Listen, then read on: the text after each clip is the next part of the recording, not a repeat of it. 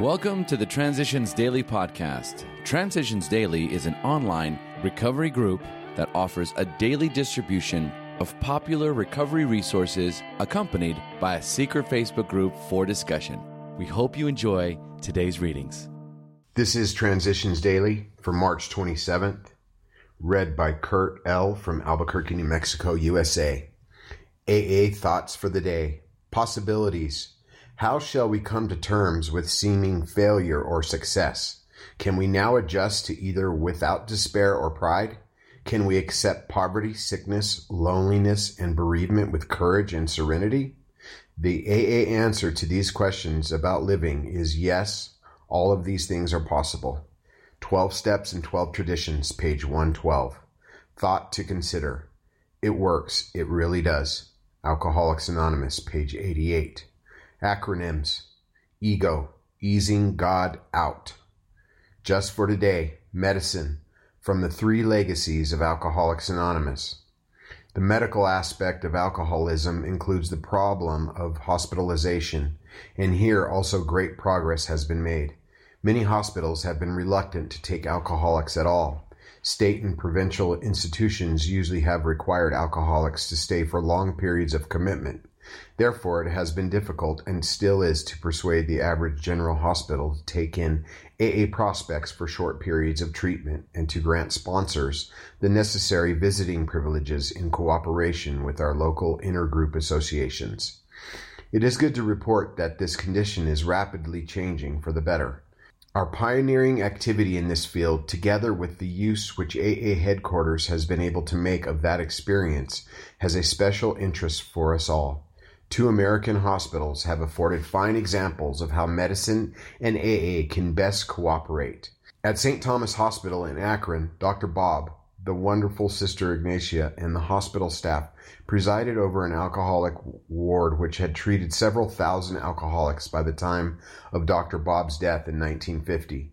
And beginning in 1945, Knickerbocker Hospital in New York provided an AA ward under the care of our first friend in medicine, Dr. William D. Silkworth, who was assisted with rare devotion and skill by Nurse Teddy.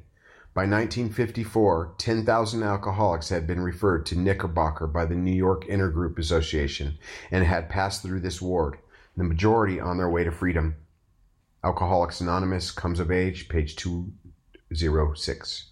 Daily Reflections, AA's Freedoms. We trust that we already know what our several freedoms truly are, that no future generation of AAs will ever feel compelled to limit them. Our AA freedoms create the soil in which genuine love can grow. Language of the Heart, page 303. I craved freedom. First, freedom to drink, later, freedom from drink. The AA program of recovery rests on a foundation of free choice. There are no mandates, laws, or commandments. AA's spiritual program, as outlined in the 12 steps, and by which I am offered even greater freedoms, is only suggested. I can take it or leave it. Sponsorship is offered, not forced, and I can come and go as I will. It is these and other freedoms that allow me to recapture the dignity that was crushed by the burden of drink, and which is so dearly needed to support an enduring sobriety. Copyright 1990, Alcoholics Anonymous World Services, Inc., as Bill sees it. Room for improvement. We have come to believe that AA's recovery steps and traditions represent the approximate truths which we need for our particular purpose. The more we practice them, the more we like them. So there is little doubt that AA principles will continue to be advocated in the form they stand now. If our basics are so firmly fixed as all this, then what is there left to change or to improve? The answer will immediately occur to us. While we need not alter our truths, we can surely improve their application to ourselves, to AA as a whole, and to our relation with the world around us. We can constantly step up the practice of these principles in all our affairs. Grapevine, February 1961, Big Book quote. We need to ask ourselves but one short question. Do I now believe, or am I even willing to believe, that there is a power greater than myself? As soon as a man can say that he does believe or is willing to believe, we emphatically assure him that he is on his way. It has been repeatedly proven among us that upon this simple cornerstone a wonderfully effective spiritual structure can be built. Alcoholics Anonymous, 4th edition, We Agnostics, page 47. 24 hours a day, AA thought for the day. You get the power to overcome drinking through the fellowship of other alcoholics who have found the way out. You get power by honestly sharing your past experience by a personal witness. You get power by coming to believe in a higher power, the divine principle in the universe, which can help you. You get power by working with other alcoholics. In these four ways, thousands of alcoholics have found all the power they need to overcome drinking. Am I ready and willing to accept this power and work for it? Meditation for the day. The power of God's Spirit is the greatest power in the universe. Our conquest of each other, the great kings and conquerors, the conquest of wealth, the leaders of the money society, all amount to very little in the end. But one who conquers oneself is greater than one who conquers a city. Material things have no permanence, but God's Spirit is eternal. Everything really worthwhile in the world is a result of the power of God's Spirit. Prayer for the day.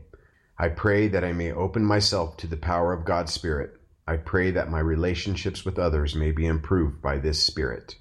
Hazelden Foundation, P.O. Box 176, Center City, Minnesota 55012. My name is Kurt L. I'm an alcoholic.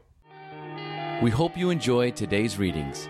You can also receive Transitions Daily via email and discuss today's readings in our secret Facebook group. So for more information, go to dailyaaemails.com today. Other than the 24 hours a day reading, unless otherwise specified, all quotes copyright Alcoholics Anonymous World Services, Inc. 1952, 1957, 1967, 1973, 1975, 1976, 1980, 1981, 1984, 1985, 1988, or 2001.